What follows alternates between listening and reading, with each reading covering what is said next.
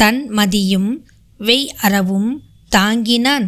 சடையின் உடன் ஒன்மதிய நுதல் உமையோர் கூறு உகந்தான் உரை கோயில் பன்மொழியால் அவநாமம் பலவோத பசுங்கிள்ளை வெண்முகில் சேர் கரும்பெண்ணை மேல் வீட்டிருக்கும் வெண்காடே. தெய்வங்களும் சித்தர்களும் இது உங்கள் தமிழ் பாட்காஸ்ட். வணக்கம். இன்னைக்கு நம்ம திருத்தலங்கள் வரிசையில் ஒரு சிறப்பான திருத்தலமாக பார்க்க போகிறோம் வித்தியாசமான திருத்தலம் அபூர்வமான திருத்தலம் அப்படி சொல்லலாம். எப்படி வேணால் சொல்லலாம். காரணம் இந்த திருத்தலத்தோட வடிவ அமைப்பு ரொம்ப வித்தியாசமானது. அப்படி என்ன சிறப்பான வடிவ அமைப்புன்னு யோசிக்கிறீங்களா? ஆமாம் இந்த திருத்தலம் தவளை வடிவில் இருக்கிற ஒரு திருத்தலம். தவளை வடிவில் ஒரு கோவிலா அப்படின்னு யோசிக்கிறீங்களா? ஆமாம் தவளை வடிவில் ஒரு கோயில் இருக்குது அது எங்கே இருக்குன்னா நம்ம பாரத தேசத்தில் தான் இருக்குது தவளை வடிவில் கட்டப்பட்ட ஒரே கோவில் அதுன்னு சொல்லலாம். எதுக்காக அப்படி கட்டினாங்க அப்படின்றத பார்ப்போம். உத்தரப்பிரதேசம் லஹிம்பூர் கேரி மாவட்டத்தில் ஊயில் என்னும் ஊரில் மாண்டுகத்தை தவளை பீடமாக கொண்ட சிவாலயம் ஒன்று இருக்குது. சுமார் இருநூறு ஆண்டுகளுக்கு முற்பட்டது அப்படின்னு சொல்கிறாங்க தவளை வடிவத்தை முன்புறமாக கொண்ட தாந்திரீக வடிவில் உள்ள ஒரே கோயில் இதுதான். அதாவது உலகிலேயே ராட்சச சுதை சிலையான தவளை மீது கட்டப்பட்ட ஒரு சிறப்பான கோவில் இது. விலங்குகளை நம்ம இந்திய தேசத்தில் புராணங்கள்லேயும் இதிகாசங்களையும் பெரிதும் இடம்பெற்று இருக்கின்றது. இதற்கு என்ன காரணம் அப்படின்னா நீர் நில வாழ் உயிரினம் நம்ம விதியை மாற்றக்கூடியது அப்படின்னு அந்த காலத்துலேருந்து இந்த காலம் வரைக்கும் நம்பிக்கிட்டு இருக்கிறாங்க. இதன் காரணமாக ரஜபுத் மன்னர் பகத்சிங் ஒரு சிறப்பான கோவிலை அமைச்சார். அதன் க அந்த கோவில் தான் மண்டோக மந்திர். இந்த மண்டோக மந்திர் ரொம்ப குறிப்பாக எதுக்கு ரொம்ப பிரபலம்னு சொன்னால் குழந்தைங்களோட ஆரோக்கியம் கல்விக்கு மேன்மையாக துணை புரியுது. இன்றளவும் மக்கள் நம்பிக்கையோடு இந்த ஆலயத்துக்கு வந்து வழிபட்டுட்டு போனால் குழந்தைங்களோட ஆரோக்கியமும் அவங்களோட கல்வியும் மேன்மையாக அடைஞ்சு சிறப்பான பதவிகளையும் உயர்கல்வியும் பெறாங்க அப்படின்னு அந்த ஊர் மக்கள் சொல்கிறாங்க மண்டூக மந்திர் கோயிலின் கர்ப்ப கிரகமே மாண்டூக்கிய தந்திர எந்திரத்தின் மீது நிறுவப்பட்டு உள்ளதாகவும் இது மண்டூக உருவின் பின் பகுதியில் அமைந்துள்ளதாக ஆய்வாளர்கள் சொல்கிறார்கள். ஆமாம் தவளையின் பின்பக்க முதுகின் மீதுதான் ஒட்டுமொத்த கோயிலும் கட்டப்பட்டிருக்கிறது. தவளையின் முதுகுதான் கோவிலையே தாங்கி கொண்டிருக்கிறது. அப்படின்னு இந்த கோயில் அமைப்பை சொல் மேலிருந்து பார்த்தா ஒரு தாமரை விரிந்தாற் போல் இருக்கும். அதன் உச்சியிலிருந்து பார்த்தா கோபுரமே மொட்டு போன்று தெரியும்.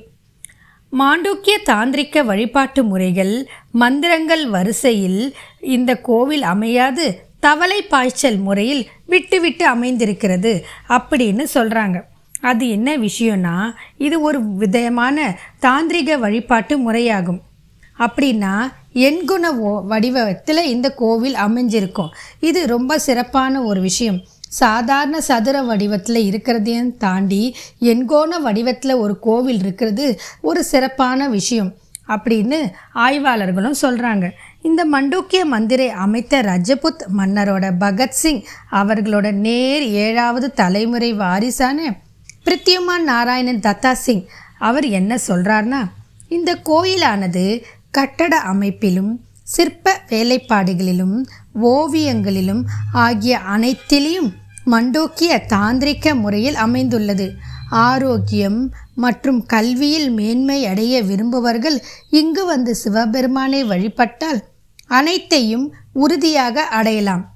தனது ஏழு தலைமுறைகளும் கண்ணால் கண்ட உண்மை அப்படின்னு சொல்கிறாரு அது மட்டும் இல்லாமல் தவளை கூ கரு உருவறதுக்கு ஒரு சிறப்பான சின் சின்னமாக பார்க்குறாங்க. இதனால் இந்த கோயிலுக்கு போயிட்டு வந்தால் குழந்தை பேர் குழந்தைகளுக்கான நோய் போன்ற பிரச்சனைகள் தீரும் அப்படின்னு நம்புகிறாங்க சுமார் நூறு அடிகள் கொண்ட மாடம் அதில் உள்ள சிற்பங்கள் தாவர வண்ணங்களால் தீட்டப்பட்ட ஓவியங்கள் அனைத்துமே தாந்திரிக முறையில் அமைந்துள்ளதை கார் பார்க்கலாம். இது ஒரு வித்தியாசமான முறையாக இருக்கும். இந்த வித்தியாச முறையில் காட்சி அளிக்கிறதுனால இந்த கோவில் ஒரு சிறப்பான கோவில். சிவலிங்கத்தின் மேல் இருக்கும் நூறு அடிகள் உயரமான விதானம் சக்தியோட கூறா சொல்கிறாங்க இதன் காரணமாகவே இந்த இடம் தாந்திரிக முறையில் சிவசக்தியின் அருள் நிறைந்திருக்கும் ஒரு அற்புத திருத்தலமாகவும் சொல்கிறாங்க இங்கு எழுந்தருளிக்கும் சிவபிரம்ம பொருளின் பெயர் என்னன்னா நர்மதேஸ்வரர் மற்றும் பனசூர் பிராடி நர்மதேஸ்வரர் அப்படின்னு சொல்கிறாங்க இந்த லிங்க மூர்த்தத்தை நர்மதா மலையிலிருந்து கொண்டு வரப்பட்டதாக சொல்கிறாங்க இந்த மண்டூக மந்திர பற்றி உத்தரப்பிரதேசத்தில் தெரியாதவங்களே கிடையாது. அவ்வளவு பிரசித்தி பெற்ற திருத்தலம். அது மட்டும் இல்லாமல் இந்த திருத்தலத்தோட சிறப்பான விஷயம் என்னன்னா நாள் முழுதும் திறந்திருக்கும் இந்த திருத்தலம் மத்திய நேரத்தில் மட்டுமே சுமார் இரண்டு மணி நேரம் சாத்திரப்பட்டு இருக்கும் இந்த திருத்தலம் எங்கே இருக்குன்னு பார்த்தீங்கன்னா உத்தரப்பிரதேஷ் மாநிலத்திலிருந்து லக்னோவிலேருந்து போகணும். அங்கேருந்து சுமார் நூற்றி ஐம்பது கிலோமீட்டர் தொலைவில் அமைந்திருக்குது. லக்ஷ்மி நகர் கிட்டையும் இருக்குது அப்படின்னு சொல்கிறாங்க நம்ம அனைவரும் வாய்ப்பு கிடைக்கும்போது இந்த திருத்தலத்துக்கு போயிட்டு இந்த திருத்தலத்தை வணங்குவோம் அப்படின்னு சொல்லி உங்ககிட்ட இருந்து விடை பெறுகிறேன் வாழ்க வளமுடன். மற்றும் ஒரு பதிவில் சந்திப்போம்.